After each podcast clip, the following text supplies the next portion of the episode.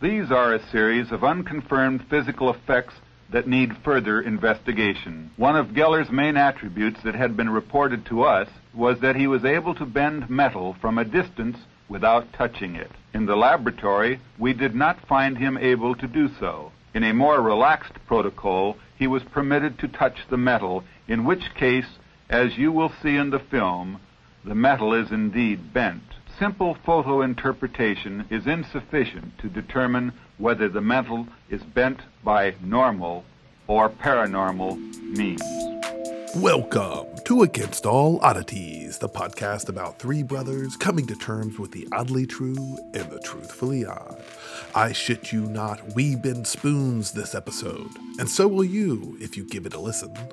So, unlike Uri Geller, who may or may not have bent spoons with his mind, today's psychonaut actually bends spoons using both hands. It may not impress your friends as much at a party, but something is still happening. Try it right now. Go grab some spoons and forks. Okay, are you ready? First, try bending them into a knot with your strength alone. See, of course you can do it, but it's hard and it hurts. Now, start sending that spoon some energy. Refine your focus and listen to this episode. If you get it right, the cutlery will bend with no effort at all. Of course, we don't just talk about spoon bending this episode, we also talk about things like the Monroe Institute, Uri Geller and the Stanford experiment, belief versus knowledge, ocean foot, Bigfoot Jesus, consensus reality, and we share a first hand experience witnessing a ghost getting drunk. This is Against All Oddities.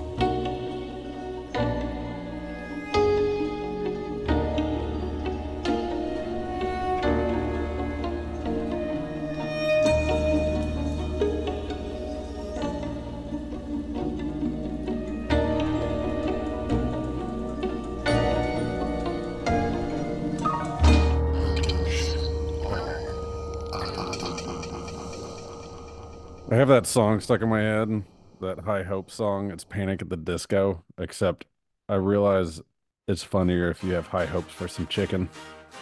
I got high, high hopes for some chicken. Gonna fry it up, make it finger lick it. Mama said 11 herbs and spices, dip it in some bread. I don't know the right song good enough to keep going. That's good. That's a positive thing that you don't know the whole song. I've been playing it in my head for like 10 minutes. You have you have younger kids, so they probably like that because they like Jack. Imagine Dragons and stuff. loves that song. He's out of Imagine Dragons. He is on to Dragon Force. See the legend rising from the gates of time now. Oh, feel the magic of the master sword. Hmm. Oh wow! Like obsessively, it's crazy. And he's ten, right? Nine. I'd, I'd take DragonForce. Sure, Yeah. it's better than like a lot of other. Which things. one of his friends introduced him to uh, DragonForce? I did because they had a song about Zelda that came out called the Triforce or the Power of the Triforce or whatever, and I was like, "Hey, check it out! There's a, a Zelda song," and it was like eyes dilated, Requiem for a Dream. Shoot. I, just, I have to find my personality now. And the coolest like parenting thing that I've walked into in a in a minute is uh he was listening to DragonForce and drawing an ogre on how to draw a fantasy creatures book, like Yes. one of those how-to sketch things. Like, Yeah. Hell yeah! I just like kept on going. I didn't want to disrupt that moment.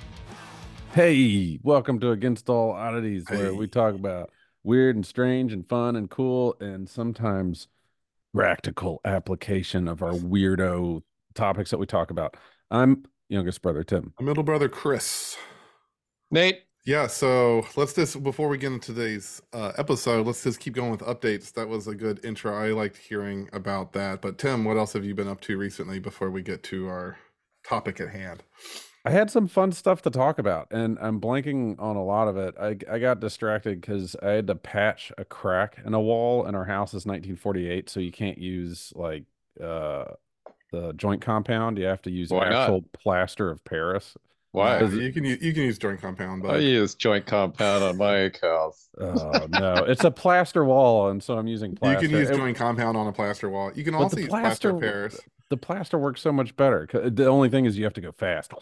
Like you, you have to get up and so I've been painting a lot. I'm still not drinking. What?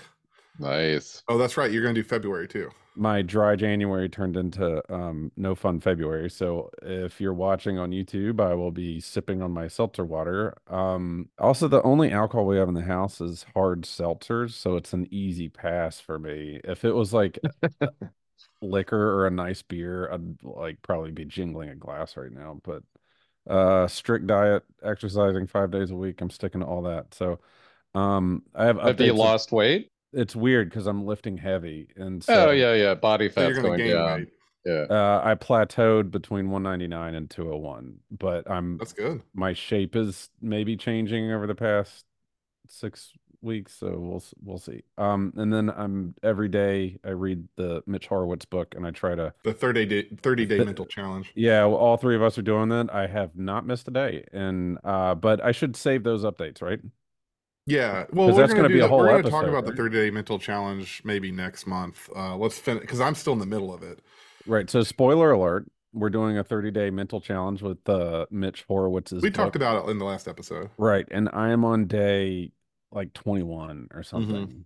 And I've had some success with it and I've kind of plateaued on that in some spots too, but we'll we'll get into that at some point. Cool. Well, uh how are you? I'm fine. I do nothing. I just work and have a baby. but he's he's now cruising. So he like stands up and anything he can hold on to, he'll start walking in that direction. Does that mean he's covered in bruises now? He he has he does fall quite a bit, and I definitely feel like I'm I'm like, let that boy fall, Meredith. like, you know, like, Oh, he's, he's doing this thing where he's like holding on to the top of the table, which is way above his head. And I was like, just let it go, man. He's got to learn. He's learning so much with his neural pathways are growing so much right now. You can see his little core like shaking because he's like doing this thing. And like the other day, I saw him, he had like a, there was a shoe on the table and he was standing and like trying to, he grabbed the shoe with one hand and he's like, oh yeah, I love this shoe. And he grabbed it with his other hand and he stood with no support for like two seconds and then this immediately fell backwards. so he like learned, he learned That's a how lot. it starts though. It's uh Yeah. those accessory muscles to hold him upright. plus Yeah, he's yeah, got yeah. the diaper on that could cushion a little bit, right? Like he's falling on his butt. Oh, he's fine. He's also a big boy. He's got a 99th percentile head and Oh he's, man! he's got a bit of a booty too. He's fine. Do you have any overalls for him? Like, sus- like overall overalls? Nah, he's more like classic Christian uh, chr- christening dress where you're like just wearing a muumuu around the house. he's not there, but he's getting there. He's wearing a 12 to 15 month old clothes. How old is he? Nine? Uh nine to ten. He's like nine and a half months. yeah, that's all right. He's good. Yeah, he's fine. He's good. But that's all I got. Uh um that's all I got. I, but Nate, what are your updates? Because that's kind of what's going to lead us into this episode. right, wait, what are your non topic of today updates? Because that's kind of a huge update. Uh, for Like, me, how's the business? Oh, bu- business moving along expensively and slowly, as they all do, but uh, uh, look looking good. Um, I think uh, we'll definitely be successful, but Mi- the Mitch book is gonna get get me across that finish line too. Um, yeah, I think so. It was a good it's- time for you to read that book. I think. yeah, oh, absolutely. And it's all it's all kind of coming together. And it's like if I need something, it like pops into place, you know. That's- So it's it's it's I've I have not zero marketing, you know, but I've quoted clo- almost a million bucks and Yeah. uh quotes out there and Oh. stuff. So My stomach awesome, dropped man. a little hearing that. yeah. So just to reiterate, our the book we keep talking about is the 30 Day Mental Challenge by Mitch Horowitz, which is kind of like a positive thinking, but it's very little bullshit. I I like his like attitude about it. It seems very um practical. Yeah, I, I, I had this whole epiphany like Friday night almost. Like it all, it was all clicking into space, and then it was started to fall apart this morning on me. Like I was kind of sad this morning, and uh, I don't know if it's from. So you know, I, sp- I spent that week at the Monroe with- Institute with Mary, and I don't, I, I don't know if it's the lack of being around the Monroe stuff, or is it the fact that I stopped eating? Well, no, I take. Well, no, it's terrible food there. It's Oh. like jars of candy everywhere and snacks and Oh, really? unli- a chef with an. Un- it's like a cruise ship type of food. Like it's just nonstop, I and the was food's surprised to hear really good. Actually, because it's so counterintuitive to like. I mean, there's a salad bar, but on the last day, it was like, well, we figured we'd ground you some meat, so it's nothing but barbecue, pulled pork, and barbecue ribs, and all that Oh, that's stuff. funny. Hey, Yeah. uh, on that note, I might actually have to abruptly leave in like 20 minutes because I have a pork butt in the oven that went longer than I thought. So I need to. I, Is your is your family still sitting around the table waiting for the pork butt to come out of the oven? they are so hungry right now. It is Yeah. 8:30 p.m. No, they're in bed, but it's like an all day thing. It's it's it's like a 12 hour cook and it got like super not done yet. So it's still like sitting in the oven right now. Family went to bed hungry tonight. Let me talk about the Monroe Institute a little bit for my update because it's not really telling. Yeah. Also, you might want to recap what the Monroe Institute is. If you haven't, if you don't know what it is, go back and listen to our Monroe Institute episode. Uh, yeah, yeah. And go. no, it's uh, I think uh, it's, uh, it's my my third trip I, I took to the Monroe Institute and um, You spent a week there. a whole week with Mary this time, and I'm glad. In, the other times, uh, the other two times I went, I went to like an OBE workshop, and before that it was uh, a Out of body experience. Yeah, and another one was like the discovery one where they mind mirror stuff, and Yeah. everyone was always like, "Why haven't you done the gateway?" And I was like, "I don't know." And it seems like beginner. And here's my, you know, I want to tell this to everybody out there. Like, I was like not as interested because you could download or listen to or So get the gateway is the binaural Gateway beats tubs. meditation. Sure, and to I mean, in- the, yeah. it, the, in the gateway was the program Robert Monroe who developed this, and he he was a radio executive that started doing sleep studies and had learning programs in the sleep, and he started noticing some other side effects that came out of that, and some experiences and yada yada. He built this uh, um, the institute, the Monroe Institute for I think uh, consciousness studies or whatever it is. They're tied in with UVA, and they're like you know not And the one of- CIA briefly.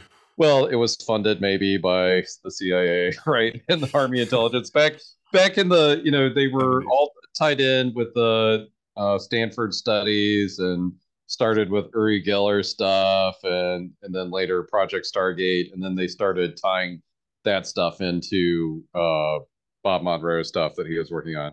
But but but anyway, um, the the program that they developed, the original one's called the Gateway, and it's just the different binaural beats that he kind of figured out and tuned in to different levels of meditation. And uh, for and why I, I brought up like you can if you look on Reddit or around the internet, you can download the stuff or you get the HemiSync app. Uh, the Monroe's app is called uh, the um, Expand app, which is different from the HemiSync app, which is uh, a, a different company owns that uh, when the family sold the rights. But the you can listen to them, right? But they're not juiced up. Like if you go there, they crank it all the way up. They don't release the stuff out because you will wreck your car. And basically, the whole week they build you up. You are high, and they tell you that, like you say, you can't drive, you can't do all this stuff while you're there because they are juicing you at 24 hours a day. You're hearing like either theta frequencies all night, and even if you can't hear it, it's being penetrating you Yeah, yeah. because yeah, they're like, oh, on. you don't even have to have, you don't even have to hear it. If you're deaf in one ear, it doesn't matter. It's the vibrations are making your little Jello brain, you know, ripple in the right way. And so by like Tuesday or Wednesday, everyone's giggling and you know, it's the, the the juice is starting to like flow a little bit, and um, you know, by the by the uh the end of the week, you you, you know, you're kind of sold on the whole process. But Mary was like, I mean, I can't. I think the whole purpose of It was me her first time going there. her first time and my first gateway th- experience it's the best one in the world it's like so much better than anything else i've experienced there because it's the one they've been doing for 40 years you know Yeah. and and uh mary was you know she she's an introvert and everything. There's a bunch of people there going to this retreat i was kind of like tiptoeing around that part. It's kind of like it's like a class like, Yeah. it's like you're always around these people and then and mary's you know usually she shies away from that but by the end of the week she was like not waiting. She'd wake up and run downstairs so she could like talk to everybody and she was like instead of draining my energy it's like i'm getting energy when i talk to people. I'm like yeah that's awesome. So it's her like the people kept coming up to me it's like she's really changed. And mary was like it's changed my life and uh um you know That's i've like she's like completely different from when she walked in there in just a week on a meditation retreat like the uh somebody was like your face looks different like her jaws released like they're not like clenched all the time she like relaxed and um So she You could know. go back even if you can. she's man. planning it yeah Okay, so good. we went in february because with the business i figured out this is my last shot for But- you know a year or two now that she's been at home for a minute, uh, like is uh is somebody calling and being like, "Hey, Mary, I'm going to come over," and she's like, "No." Uh, I'm in my troll probably hole. she would, but not to. If it was a single Monroe person she met, she would open the door immediately. like she's like, I found my people because everyone's kind of like-minded. You know, it's it's you know you find a peer group and stuff, yeah, and that's great. even though it's like a, a kind of a, a a whole bunch of different types of personalities and stuff. And her big deal, what she did is, uh, and it's not part of the. There's a, a program. This was kind of tie. I'll I'll bring it back to, uh, or start with telekinesis this way.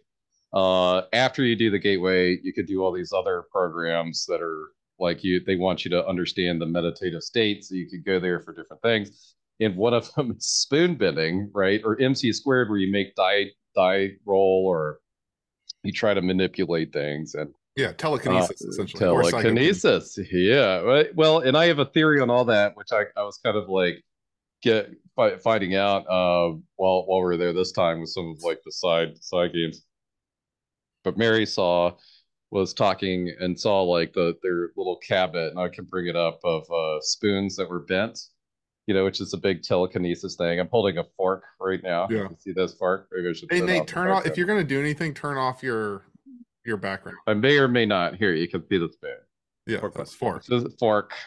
Uh,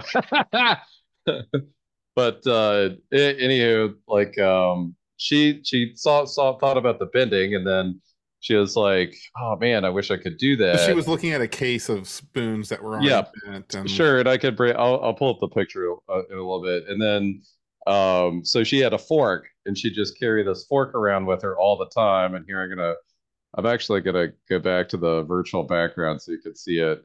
And I took a picture of her for like 48 hours. Uh, she just carried around and stared at this fork. So Nate's showing a picture of Mary's just sitting at a table, obviously listening to other people, and there's just a fork next to her, like she carried a pet Tamagotchi around. It's just Yeah. fork. It was a Tamagotchi pet. And so one of the instructors was Paul Elder, who's a remote viewer, and uh, who also has had like he has a book. I think it's called Through the Eyes of an Angel or something. And he's he's had uh he first drowned when he was 12. Like he had all like everybody, Like- honestly. like indie, indies, yeah. uh, five, five near death experiences. So Oh, he's like but he's also he's he's like our dad, right? He's in his Yeah. seventies, and like everything's like a, a joke, and you know it's pretty funny. And but anyway, at one point we're hanging out, and I went upstairs or something, or went to the room to grab something, and Mary runs upstairs. He's he's like he did it. He just picked up a spoon and like twisted around a bunch of times. I was like, or once or twice. I was like, what? And he, she was like, yeah. And so the the next So she day, saw him bend a she saw him do it and then the next day the uh it was like you have meditation like a couple in the morning and a couple in the afternoon and you know you could go kayak or do whatever too but uh the first meditation of the morning it's like two minutes into it and how that all the monroe meditations say like slowly bring you up to whatever it is and you go through whatever process of like clearing your head or whatever but it was just in that part stepping up that I hear the scream and she like and there's in the Monroe Institute there's two cubby holes each room has two people and we shared one right Yeah. not one cubby hole but we shared a room and so she had her own like kind of meditation booth or cave yeah. thing and uh, I had one and she screamed and came over ripped open the blackout curtain that you put up to meditate she's like I did it and I'll show you the image of what she did So Mary, your wife, bent uh, a spoon she with bent mind. yeah or she fork. Oh, she the the fork fork. that she carried around, she broke it. Yeah, she twisted it in half and pulled the top off. There That's was so cool. yeah, so Nate's she- showing a picture of a fork that is right at the point where the the the forky. it's a tight turn too. It's like, a very tight turn, and, and it's ripped off. And then she ripped off the top of the fork. Now, I have some theories about this we'll get into that, that don't break the laws of physics, right? And so uh, I haven't taken, and I'm going to read somebody from Monroe listed it out. I haven't taken the MC squared class, uh, and I was super jealous of Mary. And not, I mean, I was beyond ecstatic for this, by the way. Yeah, like, how often does your spouse I mean, come on. telekinetically bend a fork? like maybe, maybe, maybe, maybe not telekinesis. It depends on how you look at it. I think I'm more of a manifesting guy now, honestly. yeah, sure. So, but but anyway, like so, we're driving home, and I at that point had stolen a fork.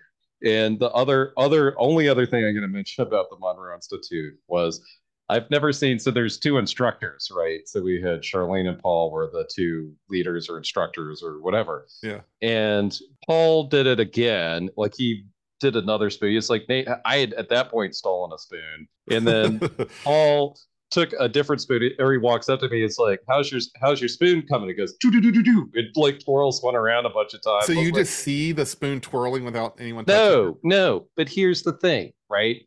So, and I'll get into the the spoon. You're touching it with two hands. It's not a Yeah. Uri Geller thing where you hold it and it just twists around.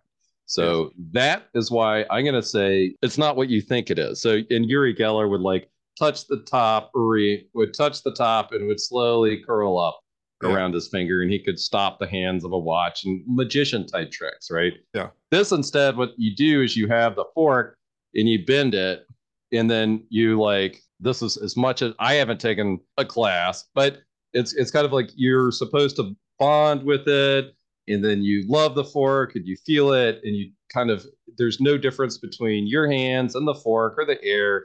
You start thinking about like, hey, hey, fork, can you bend for me? Are you gonna can your molecules get faster or imagine them like spreading apart or loosening up and then all of a sudden it becomes easier and you can just bend it all at once like so Ah. you're using two hands to bend it like that's in and that's what i was saying it's brute strength right? Like if if if you did andre the giant gave him a fork you would not be surprised if he could twist it and rip the head off in a second. And what they say is the fork bends and then it starts to give and when you feel it start to give instead of resistant resistant then you can twirl it up real fast. And there's crazy stuff where people can flatten out the top of it and it's all in a case Oh, so I Yeah. got you. But but it's still it's still impressive because it's like you are taking and you're moving the element of metal in a way that it does not do. Uh, yeah, or not easily, right? Yeah. And so I have a, a, a theory about that, um, which we'll get into. So, and I don't know. Yeah, keep I telling don't your think. story though. Yeah. So uh, I had the spoon, and I I didn't. I wasn't able to bend it. I kept doing it. There's only one other guy there that ended up doing it at, at the same point, and it was Mary bent it at the run up to the meditation, like where it's you you guys have heard, listened to it, right? Like it's like Yeah. staging you up on the the thing, and now we're gonna count from ten to twelve to fifteen or whatever. And she was able to like she just said she she was imagining like energy pulsing to the fork from her, and then it felt loose all of a sudden, and she twisted it around, and the top came off, and got excited. And then I was like, well, I I I can't feel it. I haven't felt anything like that and she in the car we're driving home on friday and, and my spoon was sitting there and she picked it up she's like i don't know maybe i can and then did two loops in it i was like That's you awesome. son of a bitch like and then uh you ruined my spoon that was my spoon and then uh lit much later that evening after a couple beers i, I had the drawer utensil drawer open and I just was like, well, I'm just gonna fucking bend this shit with my strength. And I was like, bent one. I was like, that wasn't too hard. I grabbed another one. It went a lot faster. And I grabbed another one, and it went even faster. And so I was like, well, this is just easy because all I'm doing is like, here's one. All I'm doing is, uh, you know, using my strength, and it's pretty easy just to bend forks around and stuff. And you know, I don't, know if it is. I don't know what the big deal is. Like this one, like, uh, like I don't think I don't know what the big deal is. But here's the weird thing, right? Is I did it like four or five times, And then I went back and tried to do it again this morning. and And it was not easy. I was like, oh, yeah, I can still do it. I was like, So you I- thought you were brute force this bending and, and bending forks and spoons is easy, but I don't think it's that easy. So everybody at home, go find some shitty forks out of your drawer and give it a bend, right? And then, but it's what I easy. what I Well, heads up, Walmart, you get four for a dollar, or you can go to the Goodwill and they're like ten cents each. So Yes. Yeah. Uh, and they say you can graduate up to bigger stuff, and some of them are absolutely nuts. Here's the thing about our simulation world we live in, right? And I'm going with the, and I really do think uh, we live in a, a type of simulation at this point. I'm not saying we're in a computer on an Yeah, alien sure, sure. server somewhere. I just think this, you, you know, I 100% think we're, a you're a spiritual being having a human experience right now Sure. but there are rules to the experience, right? Like, so here are all the rules to be in this, just like Grand Theft Auto. You're playing Grand Theft Auto Human. There's all sorts of crazy stuff you can do, but they have to be in the rules, right? Yeah. And so part of the rule, one of the the you know the rules is you can't levitate stuff. You know, telekinesis is kind of out. Although there are some subtle, you know, there within the matrix you can kind of guide stuff around. And we talked about like remote viewing and seeing what what's happening or patterning, and there's all the stuff. And I I, I hate all the new age stuff that's like unconscious like data. quantum everything which Yeah. i gotta get into like i think we're all telepathic too to an extent like we i kept i had a deck of cards and there's some people sitting around a couch and i'd hold up like This is uh, at the Monroe Institute. this is at the on the off hours we're just hanging out at night right and there's no alcohol no drugs no nothing like that but we're just drinking tea or whatever and sitting around i was like guess what card this is and it might have been like an eight of spades or something but i'm like i didn't i didn't look at it but i'm like what's what is this card and the one guy was like the first guy was like uh four of diamonds and then three other people were like uh i was gonna guess four of diamonds like and it wasn't it was the eight of spades or whatever but what was weird is they were all like they were the commonality was everybody Everyone was, was saying four uh, diamonds. but that's because they were they were all connected to they what were in sync. Yeah. they were in Yeah. sync with each other you know so yeah uh, but but anyway what i'm getting to is my my theory behind it and friday night when i it kind of occurred to me maybe it was i was i was bending all the spoons and stuff and it's pretty easy because i um You believed you could.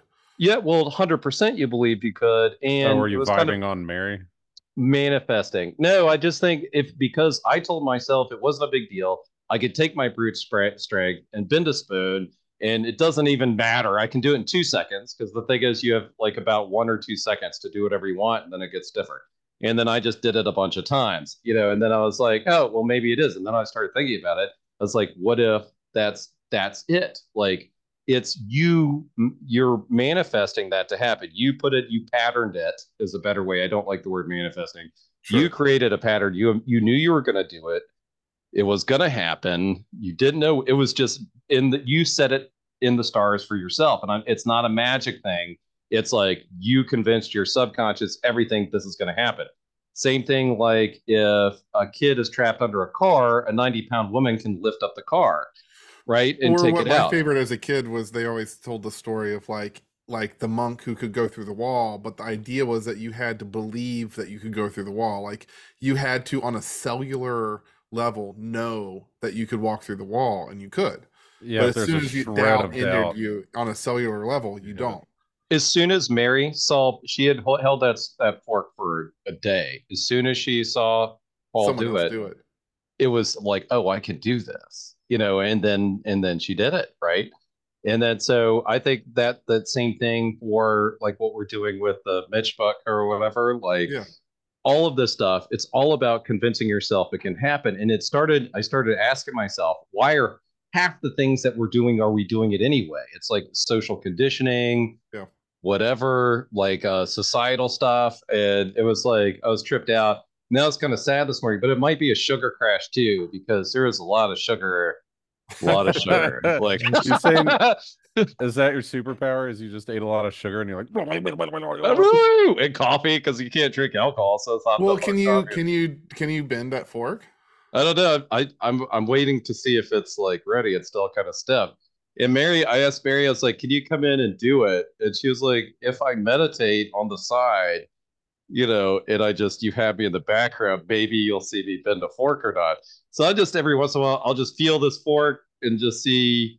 It's just a normal fork. about it's us? a, a weaker 'Cause one, I don't I think, think. we can do it until you do it. Oh, you want to see me do it first? Yeah, let me let me keep. Uh, So while you were know, talking, I I brute strength one and it cracked it. So if I that's can- pretty good. Look at that. Yeah, but I literally like it was really hard to bend. So I I don't think that is what you're talking about. So if I can, that's my step one.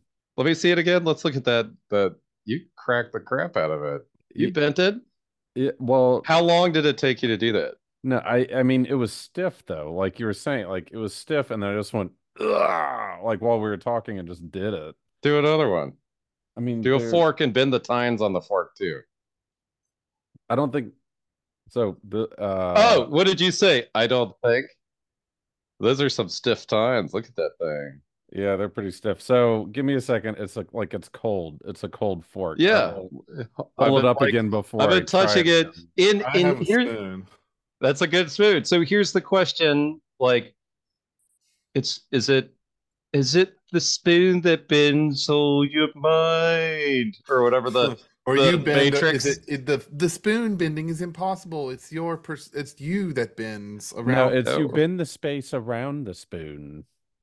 Or is it? It's not the spoon that bends; it's your mind. No, I keep that's going to not it Ring at all. I I'm also Star. don't know why you're giving him the Matrix when he's looking at the kid with the spoon. Yeah, the, and the kid says the trick is not to bend the spoon; it's to bend the space around the spoon. I'm t- I'm pretty sure that's the quote. Why do all those kids have British accents? I don't know Uh, if he did. Did I think they? you're giving him a British accent. Yeah, your memory's Chris, all play jostled. play the clip. Do not try and bend the spoon. That's impossible. Instead, only try to realize the truth.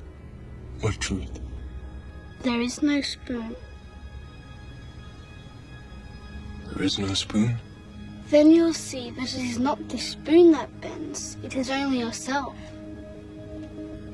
Well, All right, there see, you I have told it. you I was right. Where Were you? we'll find out in the future.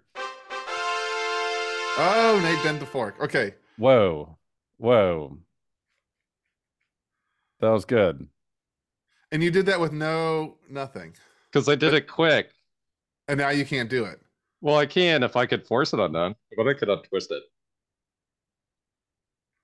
But it's taking me longer to untwist it. There, I untwisted it. No, Yeah, if you did you it did again, it- I'd probably snap it. So just to clarify, Nate just picked up the fork and like a noodle, like a wet noodle, just bent it around and did a loop de loop on. Show yeah, fork. but but again, but again, like I don't think it's anything special. Like here's my theory of the, and I, but it is special, right? Like It my clearly my, is. my my theory with it, and if you you think it's hard to bend a sport fork, if you if you don't think it's hard to do it, it's going to be easier. Like Andre the Giant picks up a fork, he's not going to think well, he's dead. But if he is alive and picked up a fork, he would just like crush it, or Arnold twisted up. He wouldn't think twice. Maybe I think people are impressed. And I looked at if you go to YouTube, there are all these classes, and they're all sitting there going, bend, bend, bend, bend. And then they look at it, it's like, oh, did it bend a little bit or not? And then um it's uh you know, it's Oh, I should have done it- that. What? did you just do that? Yeah. Yeah. Dang, Tim, that's good. Tim's now holding up a fork that's bent. Now it's, It's weird not I hard should've to done that bend on a camera. fork. Because while It's Nate was talking, hard. I was like, I'm going for it. And then it just went, "Whoop," and it, it, I mean, Did it hurt your fingers it. when you did it? No, but it's like, it's a really tight loop. And then Yes. I don't, I'll pull up the other fork.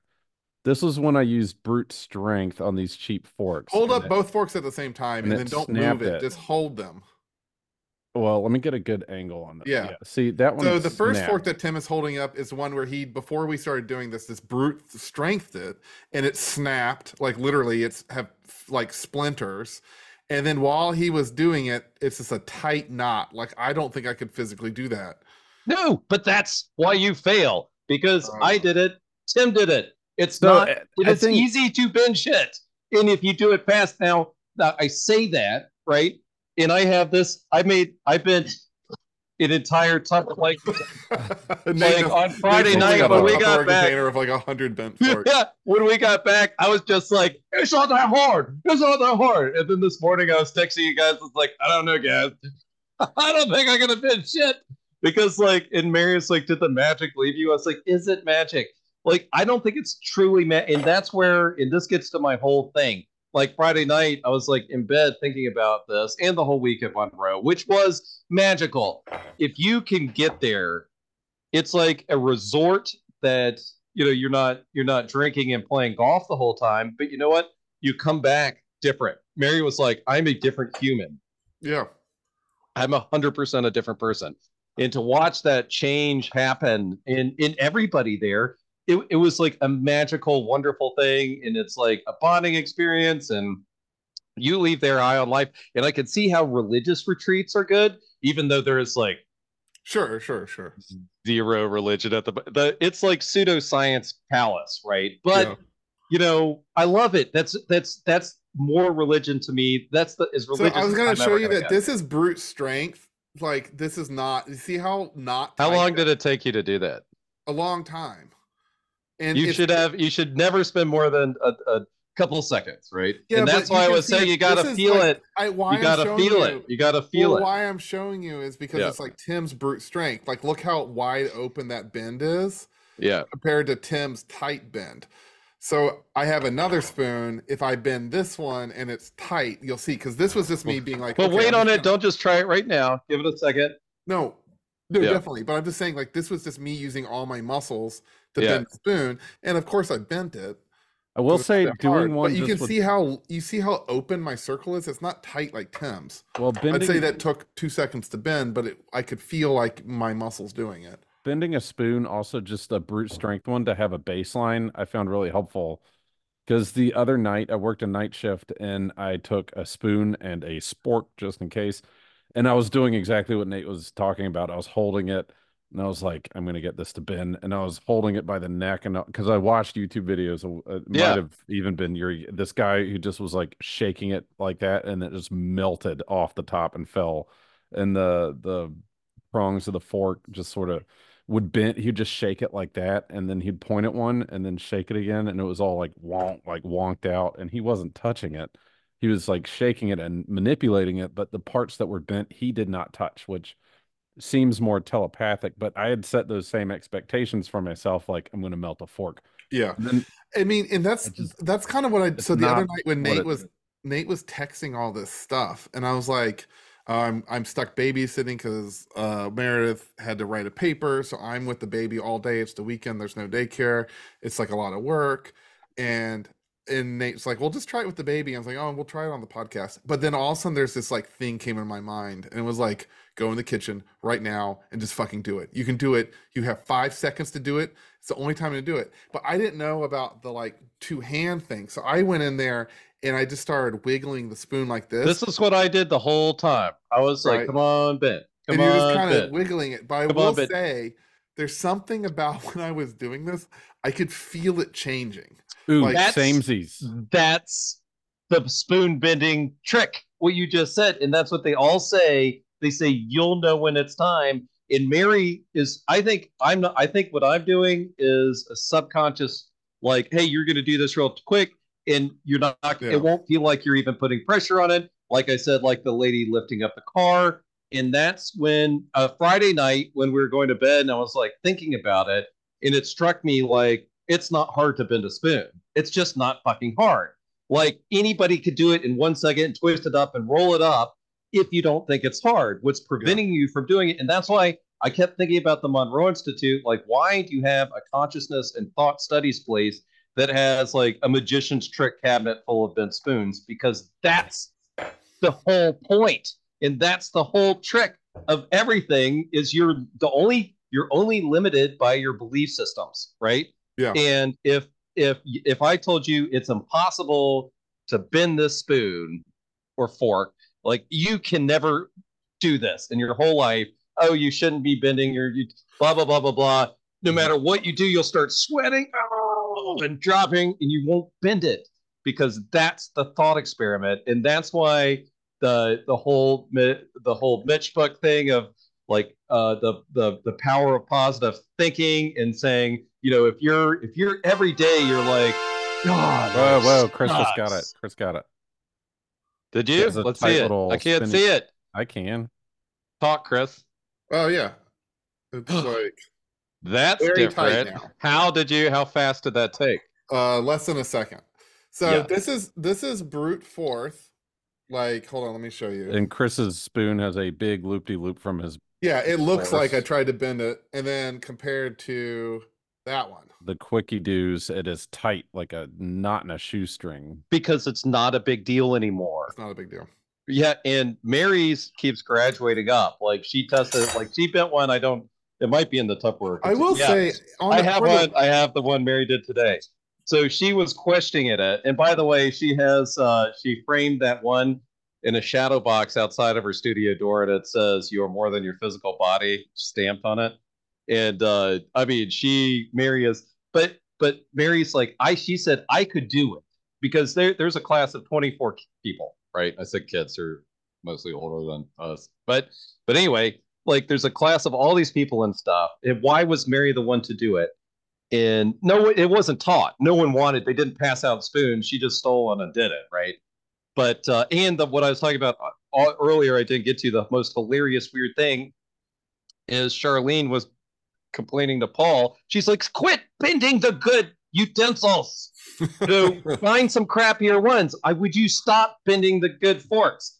And that was like nowhere on the face of the planet is that argument taking place other than the Monroe Institute that they're arguing over bending the good So, um, silverware. I'll say to apply this outside of bending spoons and forks with the the so the skeptic's gonna say you hold a fork, you get it warm, you can go quickly, you're Yeah. confident. It's like punching through wood. You're gonna break the wood better the, after the practice or Mhm. whatever. But I would argue that Nate's thought experiment, where you because this is exactly what me and Chris both did, is we tried it with brute force, and then we're like, you know, a little bit more confident and knew that we could do better. You can apply it outside of forks to things that don't bend. Yeah. And I think combining that with Mitch Horowitz's book or whatever, it's like Or the whole concept of positive thinking. Like you can be happy. mentalism. you, you know, I'm going to bend my life out of the funk and I'm going to be happy instead of depressed. Or I'm going to be successful instead of, uh, you know, st- struggling to pay the bills. Like it applies to everything, but I think it's just objectively cooler to see somebody bend a fucking fork with their brain than it is to see But- somebody like get an, a raise at work after they like manifested it or I got I got the best example, and it's Roger, Roger Bannister, right? Who's that? And it, he is the the first person, and this is in 1954. He is the first person to run uh, to beat a four minute mile, and they they said it is impossible for a human to run under four minutes. In all the Olympics, I mean, there that was the, I mean, since the dawn of man, that's the original sport is running. So he after he did that, after he broke four minute mile, everybody fucking broke it right? yeah, like, they're doing so- marathons in it. Yeah. So you have hundreds of years since the, the clock was invented, right? No one could beat the four minute mile. The second people knew it was possible, and he was the first person to do it, Roger Bannister, the second he did it, everyone started breaking it, right? So and it was only because they knew that they could do it. I have a Yeah. more modern uh version of that. A 13 year old beat Tetris, and they Mhm. talked about it on the Neatcast, and it was all on the news because a news lady made fun of him and was like, maybe he needs to beat going outside. How about that for an achievement? And I was like, lady, she has no idea what he achieved because he played Tetris so well that the game glitched out and stopped. And nobody had ever done that. No human had ever gotten to that No human had ever done that. ever. Right. And so as soon as he did it, other kids have now beaten it. And Really? he was the first since Tetris was invented, and he did it. It made the news. Other kids that play Tetris are like, I can do it, just like the four minute mile. And now Tetris has been beaten by multiple people. And they're That's- probably all kids. Uh, I That's don't so know cool. ages. That's so cool. But uh, but that's the point. And because Mary couldn't do it until she saw Paul do it. And she was like, and then it became a possibility, although she was already triggering it. And I think here's where the manifesting part happens, right? Yeah. And and again, we're we're talking about patterning is like I like that term that uh, Monroe uses in patterning better than manifesting sounds magic because I don't think none of it's truly magic, right? Like uh, like another person I was reading on Reddit. But maybe we just need to change our definition of magic, right? But anyway, continue. But the wizard that was, and that I'll I'll get off this whole tangent. Like that night, I was thinking the wizard doesn't think what he's doing is magic. Only the hobbits do and stuff, right? right, Like exactly. Because he, put the work in. because he put the work in. He knows how it, how it happens. Just like if you listen to somebody play the piano that's really good at it, you're like, "That's magic. How did you do that?" To him or her, that is not magic, right? Because they put hours and hours and hours That's- and hours, That's and they thirty-five years of practicing. you and they know. know it's possible for them to listen to something and pick it up or do whatever. It's only to it's only to you, and that's probably like the aliens and stuff with telepathy are like, ugh, So stupid Nate, monkey Nate, things. I'm on the opposite end of the same spectrum because you're saying magic doesn't exist. It's hard work, and then you walk into somebody doing gymnasium backflips, and they're they've been a Olympic champion gymnast. You're like, that is magic. That they're flying through the air. I I hear you. I hear exactly what you're saying, and I think that's what magic is. And it is magic, and it applies to music. It applies to skills, art, um you know and then even even like somebody that can just shrug off a bad mood and be like stoicism to me is magic to just not Well, not just stoicism, but like physical. It, it applies to the physical. Like think David Blaine. You know, like I could put a, a a needle through my arm and no blood will come out because you know what I mean. Like it's one part conditioning, Right. but it's, a big part of it is is is belief. But uh, I- I, think I- belief it- comes with evidence right uh, belief comes with proving Or no, that you can knowing, no, it's Knowing, knowing. and proof is different. Knowing so, evidence but different. but but knowing, and that was like that's a uh, Monroe and Tom Campbell big thing, right? And it's like a belief system is garbage. Belief is garbage because it's like, well, I believe that it's this way. Why? Oh, no, no reason. Because my granddad joined Told this church or cult or whatever, right? Like, but but knowing is, and if you read it in a book, just because you read it in a book, okay, is that really knowledge without experience? But if you experience, if you like the scientist that does the reads about it, has the theory, and does the experiment, now he knows. He knows when he mixes these two chemicals, they're going to explode. You know when you think about something in a certain way, it's going to eventually happen. And it's up like if if we're living in like our we're playing Grand Theft Auto Human, you know, like so there's rules to the game, but if you're like uh if you set the pattern that this is going to happen, as long as it fits within those rule rules, the pattern's going to happen. In my thing, what I think is is happening too, like as long no matter what what it takes for it to to to go through the process, if you truly know, like if it's like you're remembering it, right? Like that's how most of the manifesting stuff works.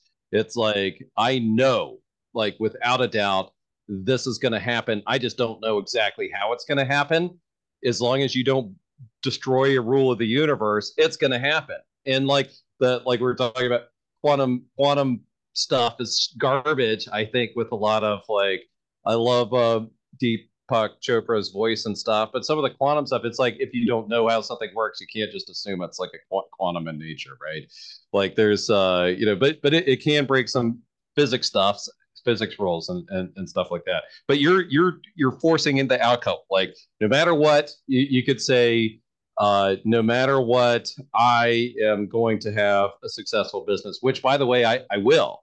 Like it's in the cards. Every time, every step of the way, if something comes up, there's a there's a solution and you're just problem solving to the final goal. And I I um I'd argue I don't that what you just said, you don't need to know how it works, just that it's possible. You don't need to, the, like, Yeah. step one, know what you want to do.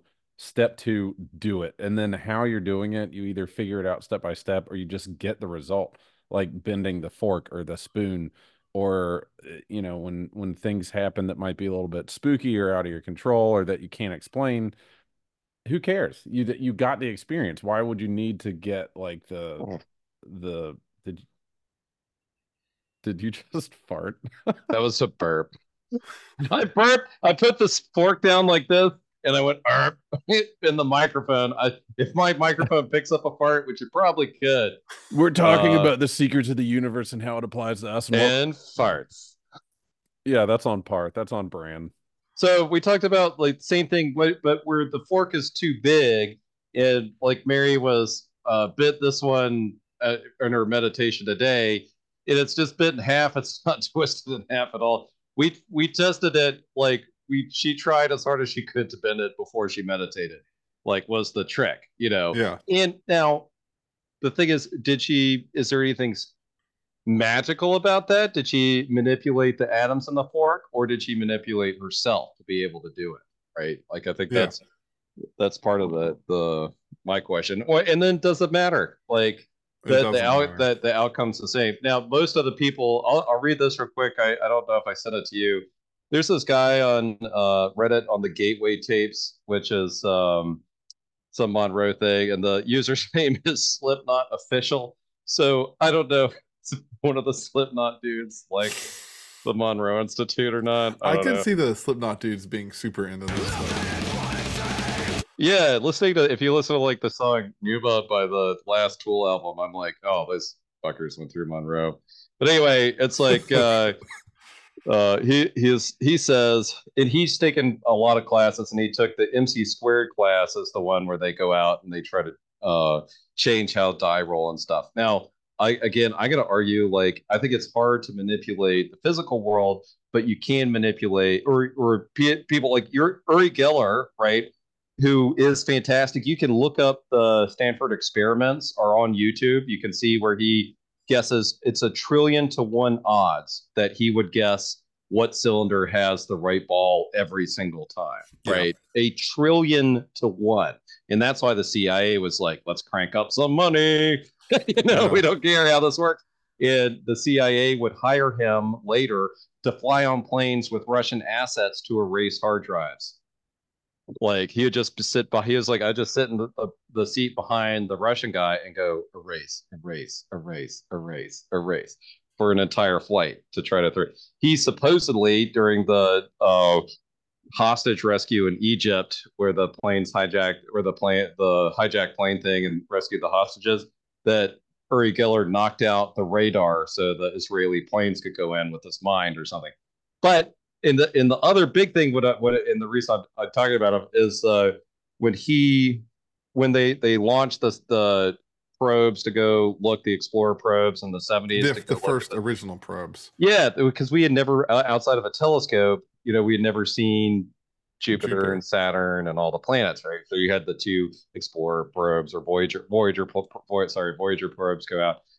Uh, V'Ger later from Star Trek, uh, the motion picture, but uh, the Voyager probes go out, and then um, he, your Uri was painting Jupiter with rings, and they were like, "Why would you paint it with rings?" He's like, "Well, I know it has rings." He's like, "It doesn't have rings. Why would you say it does?" He's like, "Because." I just looked at the human, the total population of the world, and found some people that had already seen images of Jupiter, and every single one had rings on it. Uh, and so that's why he was drawing the rings. And sure enough, Voyager Pro goes by and there are rings around Jupiter, right? So, but he in in his drawings, whereas Joe McMoneagle, who by the way was there and awesome as always, uh, at the Monroe Institute, but uh, Joe just sees it. Like uh, he'll just like see an image and just know exactly, or just know know what something is within a second of it.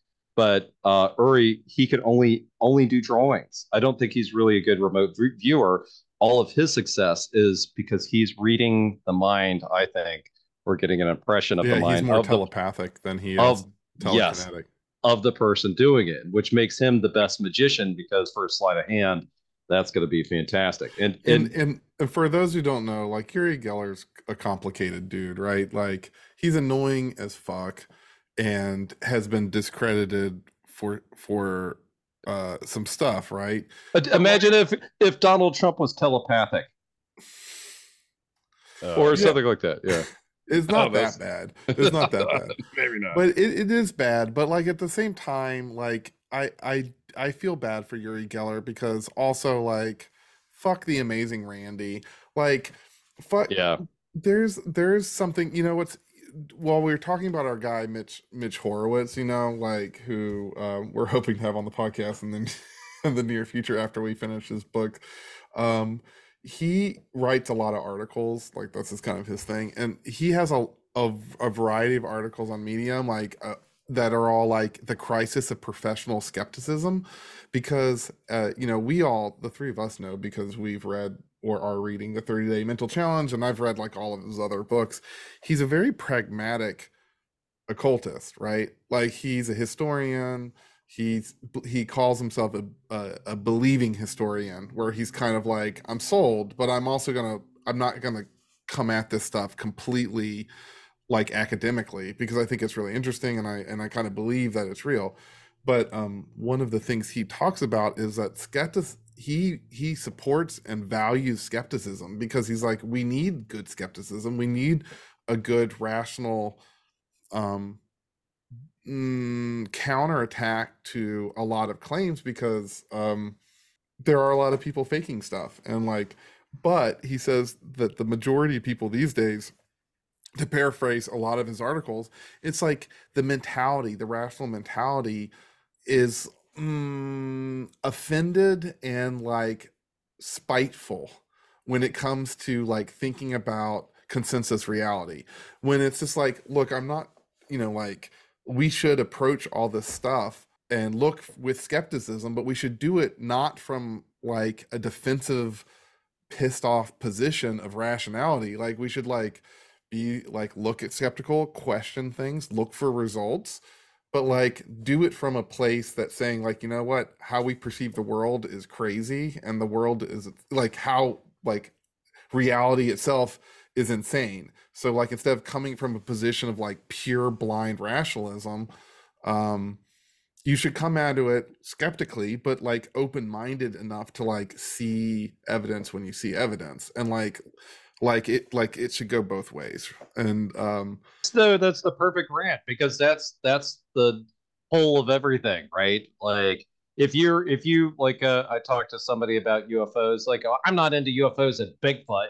It's all ridiculous. I, and I was like, so you don't think a pilot should report a UFO even with all the new Russian and Chinese drone technology and stuff like that? I mean, come on. Like you can't you can't limit yourself by like, oh, that's all silliness and people box stuff into a point people where box stuff in crazy and th- i mean that's the whole thing like i actually think the three of us are fairly rational grounded people but as the neatcast would say we have a lot of believer bucks you know like, yeah. like i think that consensus reality should be questioned just as much as someone who sees a bigfoot you see a bigfoot i'm like well you're probably fucking high right? Or like you're kind of like you wanted to see a bigfoot so you saw a bigfoot. Like i'm a little skeptical but at the same time like what do i know about perception and reality? Because anytime i look into it all it proves to me is that like we don't know anything about It also it gets weird too because you can't tell somebody you saw a Bigfoot yeah. or a UFO because they're just gonna think you're crazy or or being like, yeah, right, you saw something, you were confused, whatever. So, and that's where we get into trouble as a culture because you can't just see Bigfoot. You need a picture of Bigfoot. You need a oh, I mean, recording of Bigfoot. Yeah, like you need somebody a else picture. to it has to be in focus, Bigfoot. and you really shouldn't maybe believe in Bigfoot. But if you do, like, I guess that's your like hobby, so that's fine. But at the same time, it's like, why are you limiting reality? Like, like reality is only only ever blown our minds. Like whenever Well- you actually study it, like It's Every- also there's 'cause like we- what infinite trillions of stars in the universe, and you're like, well, there's no way that we're the only light in this very moment in the speck of dust on in the entire with the moat of God's eye. Or There a planet. There is a greater than zero percent chance that there's a planet where there is Bigfoot Jesus that got Bigfoot crucified, and they see humans in the woods every now and then. But the um, they, they made Bigfoot in his image. The I'd say we have the advantage of uh the land being our home turf. So we're like, I understand land. I live on land. There's no Bigfoots here. Take it to a different uh less familiar territory. Like you go into the ocean and you see something scary as fuck and you don't know what it is and you come back and you're like, I saw ocean foot. It was a giant fucking thing. It had teeth and it just sort of moved. It could have crushed me, but it didn't. And I believe in ocean I like. Ocean Foot. Yeah, and I'd be like like, you can I believe Ocean it. Foot. There's a bunch of scary stuff in the. I don't even like the water in the ocean. Well, that's what I mean. Like, I- just get so pissed at like rash over rationalized people because it's like everything's aha. Like, if you look at Uri Geller, Uri Geller is obnoxious as hell. Can I? The only Yes. Yuri get so I followed him when we were on X, uh, which we're phasing out of. So catch us on YouTube. I also don't go to Good Pod. Sorry, I follow all the Good Pods people on Spotify now and YouTube. So I'm still listening. Um, but when we were following him, he'd post a literal X Files picture and then quote it as. Uh, a friend of a friend gave me this and my life could be in danger, but I'm sharing it with you because it's important and it's these alien bodies. And I'm like, motherfucker, that's from the X Files movie. And then it's not The like, movie, it's not even the fucking TV show. No, but but watch Tim tonight. Like watch the uh watch the YouTube of the Stanford series that the CIA paid for to like test his abilities and see what you think. Because it's it's insane. But what's weird about Uri Geller, right, is he gets excited every single time.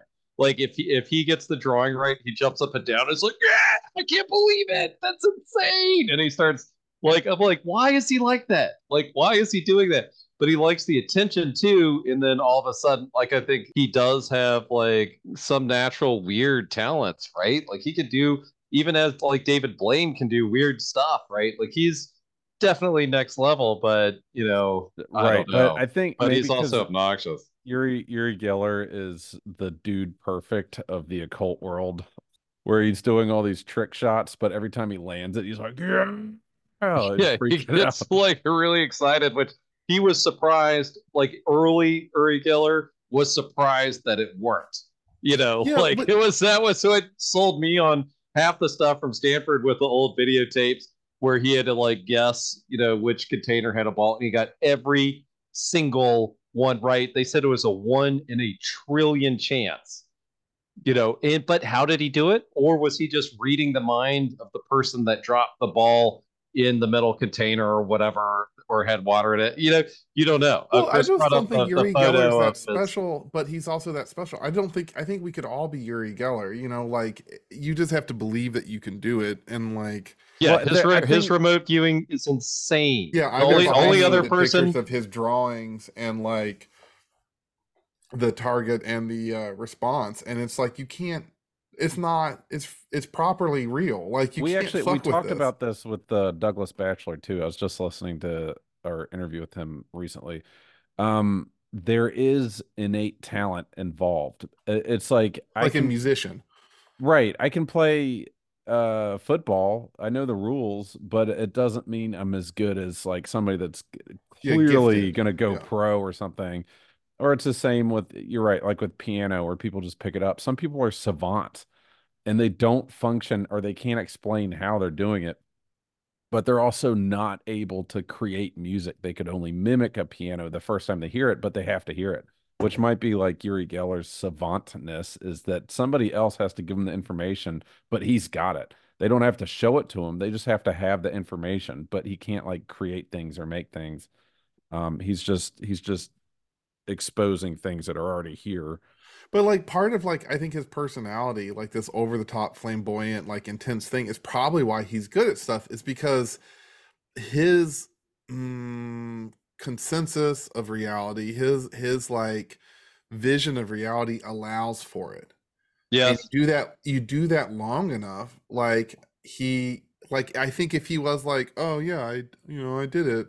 Like the fact that he was stoked, he's like 78 years old. The fact that every time he bends a spoon or something, he's still stoked about it. Yeah, that's some- what you had stepped away. I said he's the dude perfect of the occult world yeah. because he nails a trick shot and he's like, yeah, yeah. Uh, like- Yeah. But I mean, like he would never. But I would argue that he says that he's like that now. But he- if he didn't have the capacity to be like that, he would have never been Uri Geller. Like Right. the fact that he is he blows his own mind allows for him to blow his own mind. You know, I, I I- mean? well, I, I also he he's addicted to blowing other people's minds, and if he wasn't sure if he was going to do the trick, he would fake it to make sure everyone's mind's blown because that's what he's addicted to. Is and being you know, like I. I mentioned it, like the Amazing Randi, who is the person who like I know the dude discredits Geller, right? yeah. But like the way, if you read anything the Amazing Randi did, or any of, there, there's such when they debunk someone, there's so much relish and like it's so spiteful. Like it's but so, but it, it's the same. clearly That's biased, yeah. bias. It's exactly as bias, and that's why I think we're in such a society where you're divided in one way or another. Like like there are Yeah. u- professional UFO debunkers and UFO enthusiasts, and they're like it's all it's all ridiculous. And I think like the truth is going to be a little bit boring and in between everything. yeah. I was gonna say, well, that's what I was about to say. Is like there's the UFO believers and there's the debunkers, and they're both wrong. Oh, Like, hundred. but it doesn't mean that it's not real. Like it is real. Like we have to talk about like i don't know challenging people who are so they sweat reality so hard. You know what i mean? And it's like you're just perception man. Like your perception is like what is wrong with you that what happened to you that you need it to be this certain way and i find when you read these debunkers they might not be wrong like the amazing randi might not have been wrong like uri geller was probably faking a lot of his spoon bends Yeah, he has a car, by the way, a car covered in bent spoons. That yeah all of his well you know what he has now? He has a tattoo on his arm. So anytime someone runs up to him and says can you bend your spoon? he's like can you show me a bent spoon? he's like sure. And he does this. Uh, he bends his arm on and he has a tattoo of a spoon on his elbow. So he Ugh. bends the spoon that That's way. pretty solid tattoo, though. That's uh, it's that's, a super solid tattoo It's That's great idea. not a bad idea. Nate. Yeah. Can you tell the story about the guy at Monroe that went out of body by accident and saw the uh, the entity getting drunk? All right. So it wasn't by accident. I I haven't read his book yet, so we'll see. I won't say name any names, but here's a little tidbit uh, or secret thing that I didn't know. And think about remember in the movie Ghost where that you had the guy on the train that was showing uh, um, Swayze how he could hit a sign and stuff because and he was messing with people on the subway. But uh, he was still addicted to cigarettes. The point of the story is no matter what you're still like if you're a drunk in life and you die and you're like you're still like craving that or whatever. Like it's hard you're not necessarily Or over the, the the the the splinter of you the the yeah. fragmentation of you that's left behind that's forming the ghost is still under the the influence of like needing Yeah, alcohol they they they don't say the, the and God knows Monroe loves ghosts like like that kind of thing.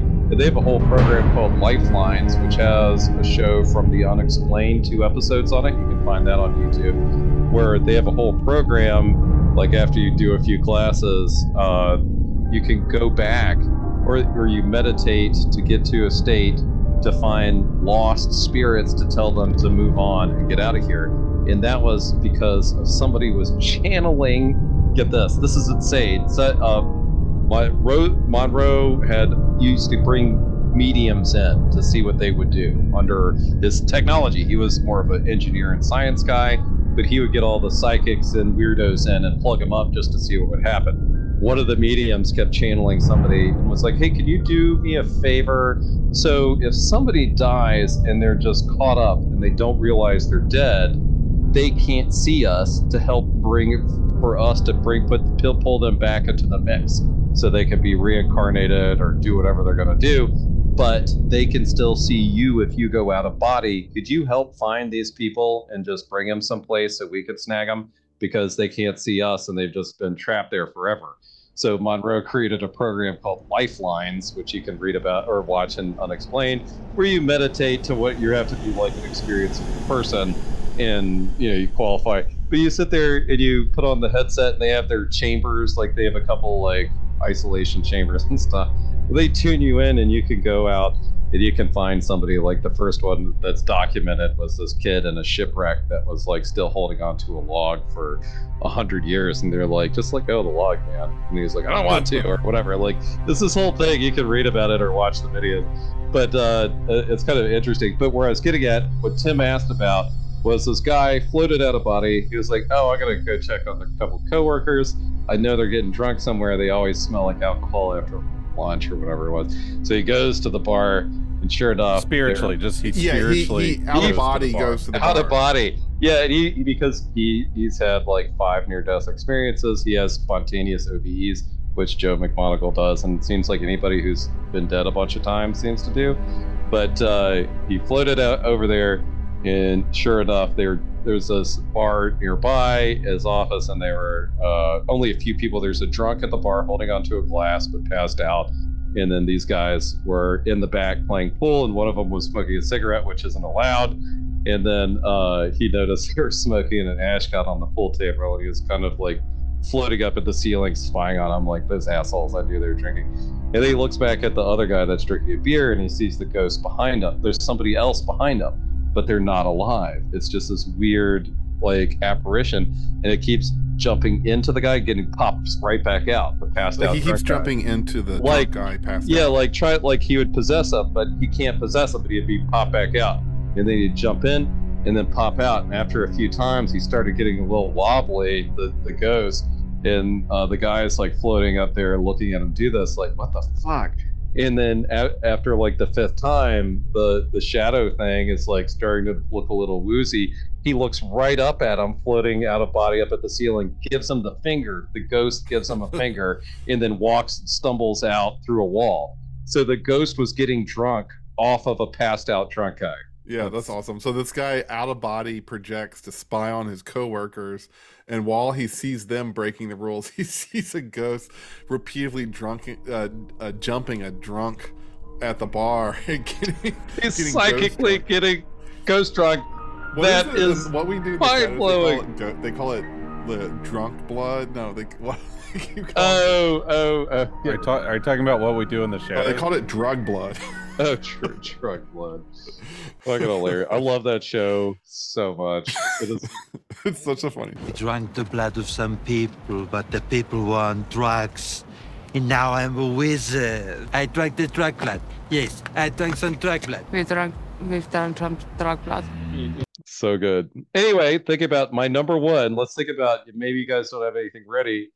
The most telekinetic, awesomest movie ever. Name it. Um. Powder. Well, I always like. Wait, Stalker. Mar- what'd you say, Tim? Powder. Uh, Powder was last. Actually, on my list, closest to Powder is Phenomenon. Oh, Oh yeah. I did, but you guys still haven't seen Tarkovsky's Stalker, right? Uh, Nobody's I ever told did. It about was that really boring. The Russian movie. Yeah, it's of course it's boring, but it's also spectacular. It's a slow burn. I got to think about the definition of what telekinesis is. Moving stuff with your head. Oh, fire starter. Firestarter is an excellent one. Um, Stick with Stephen King for a minute. What wait, else? are you doing um anything TV with shows telekinesis? too? Yeah, sure. Uh, Stranger Things. Hundred percent. Yeah, sure. Um, I'm trying to think of other uh Stephen King stuff. Oh, The Shining. Mm-hmm. Of course. Doctor Sleep, I think, was more telekinesis than Well, that was The Shining. Astral. Well, t- Do- Doctor Sleep was more like astral projection. so kinda. good. That was the best ever view of astral projection, by the way. You haven't said the the main one. It. Clown. Oh, oh no, the Bloody Mary one with the pig blood. Carrie. Carrie is the best Stephen King version of telekinesis. The number one movie, since you guys aren't aren't getting it, even though I guess I, I had time to think about it. Star Wars. Oh, Come well, on. yeah, because that's like that's such a fantasy movie in a way. Yeah, but, But use no, the it's true. force. It's I mean, that's true. the best one. Everything from C3PO floating across like to scare the Yeah. Ewoks to obviously anything to do with the Force, you know. Yoda training training him to stack rocks with his mind. Jordan not. I was thinking of uh, Luke with the helmet on, so he's blinded.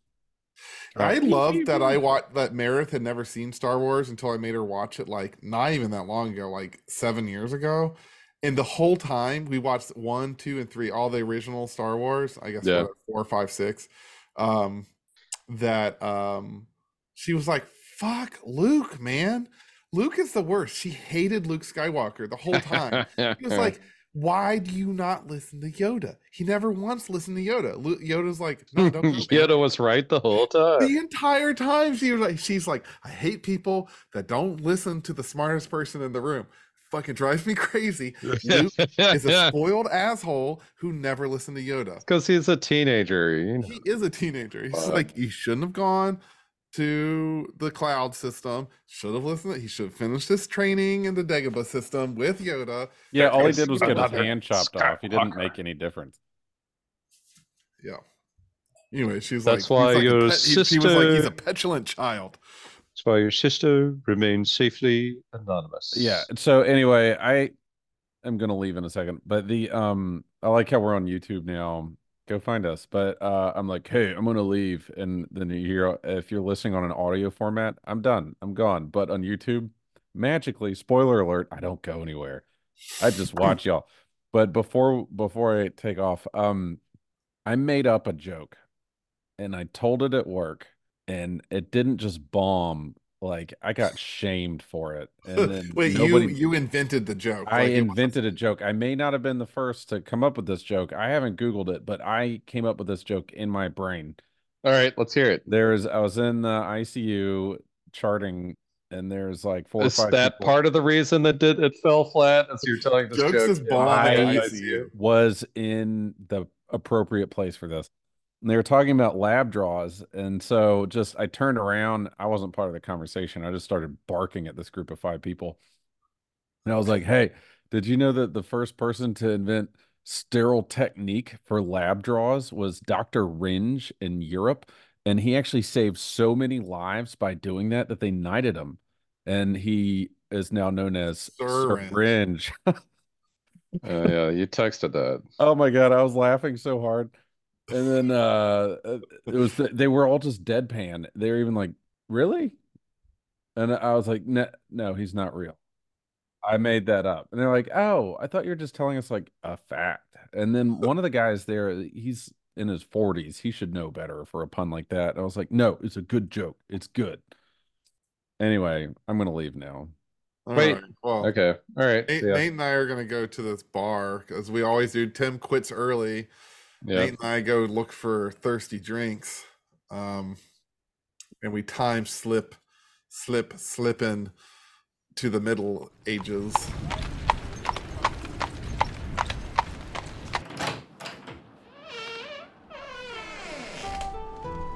Oh, what are you folks doing back in my inn? You always bring no monies, no coins. But we bring the jokes. Sometimes, I think twice, two out of eight times, y'all have brought uh, jokes worthy of earning an alcoholic ranch flavored beverage. So, if you'd like to try to earn your alcoholic ranch flavored beverage, As always, I defer to my traveling companion here. for I, I only I have two jokes. I only have two jokes. So, so the first one is gonna be for my partner Chris, and if it falls flat, he gets no that's that's totally no fair. drink. I, I and the, the the next joke I'll claim for my own. So this one will be Chris's. You know, so I took a lot of uh, you know crazy classes in uh, college, and one was uh, um, on telekinesis. And my telekinetic teacher, you know, he would always say, "If you know the answer, raise my hand." I believe that's Chris telepathy. gave a half chuckle. yeah, but that's Uh, because that's a real quote. Uh, that's a real quote from Kurt Vonnegut, who said, um, if there's anyone who, what was it like, who actually believes in telekinesis, raise my hand. Uh, yeah. Like it's a classic. I'm glad you two think it's funny because uh, this ranch drink's going to be quenching the thirst like- of another patron. That's fair. That's totally fair. I do like how um, it was uh, Stephen Hawking had the party for the time travelers. Yeah. And he sent the invitation a year later, but he was by himself. like no one showed up. Is it because there are no time travelers, or no time travelers wanted to go to his party? You know, Well, well, that was the that was so that was a whole joke for a while, right? Like he did have a party. This is a fact. He the Stephen Hawking had a party for time travelers, and then no one showed up. But then the joke for a while was that that Stephen Hawking was on the Epstein list. yeah. Uh, no, he actually was on the list. No, he Well, had. so he, had was, but like little Hawkins people do like, complex- clearly, someone did that as a joke. Like he Yeah. never went to Epstein Island, but the idea was that the people for the future knew that he was on the list and didn't come to his party. I thought he did go to Epstein Island. No, his name was on the list, but people say that people would go to Epstein Island and just sign for other people's names. So like Stephen Hawking was never on Epstein Island. I He- thought that the whole thing is he liked to watch little people do uh, complex math equations on a chalkboard. that's not a thing. No. I was kind of excited about that. All right, second joke is, uh, you know, so um, a friend of mine gave me a uh, telekinetic abacus uh, to me for my birthday. I, I, uh, I really didn't want it, but it's the thought that counts. So I'm going to give you these wooden spoons. Nothing. It's the thought that counts. The telekinetic. No, I understood it. But I'm going to give you these wooden spoons, and if you two can bend them with your mind, I'll give you free ranch drink. Yeah. Uh, Whoa. Nate, okay, so the Nate, actual. what the fuck? Wait, what did Nate just do? Show the fork again. Jeez, Lou, who did did you just do that? When did you do that, Nate? At some point during the podcast, I just Nate's Send not up. holding up a fork that's been. It looks like it went through a blender. yeah.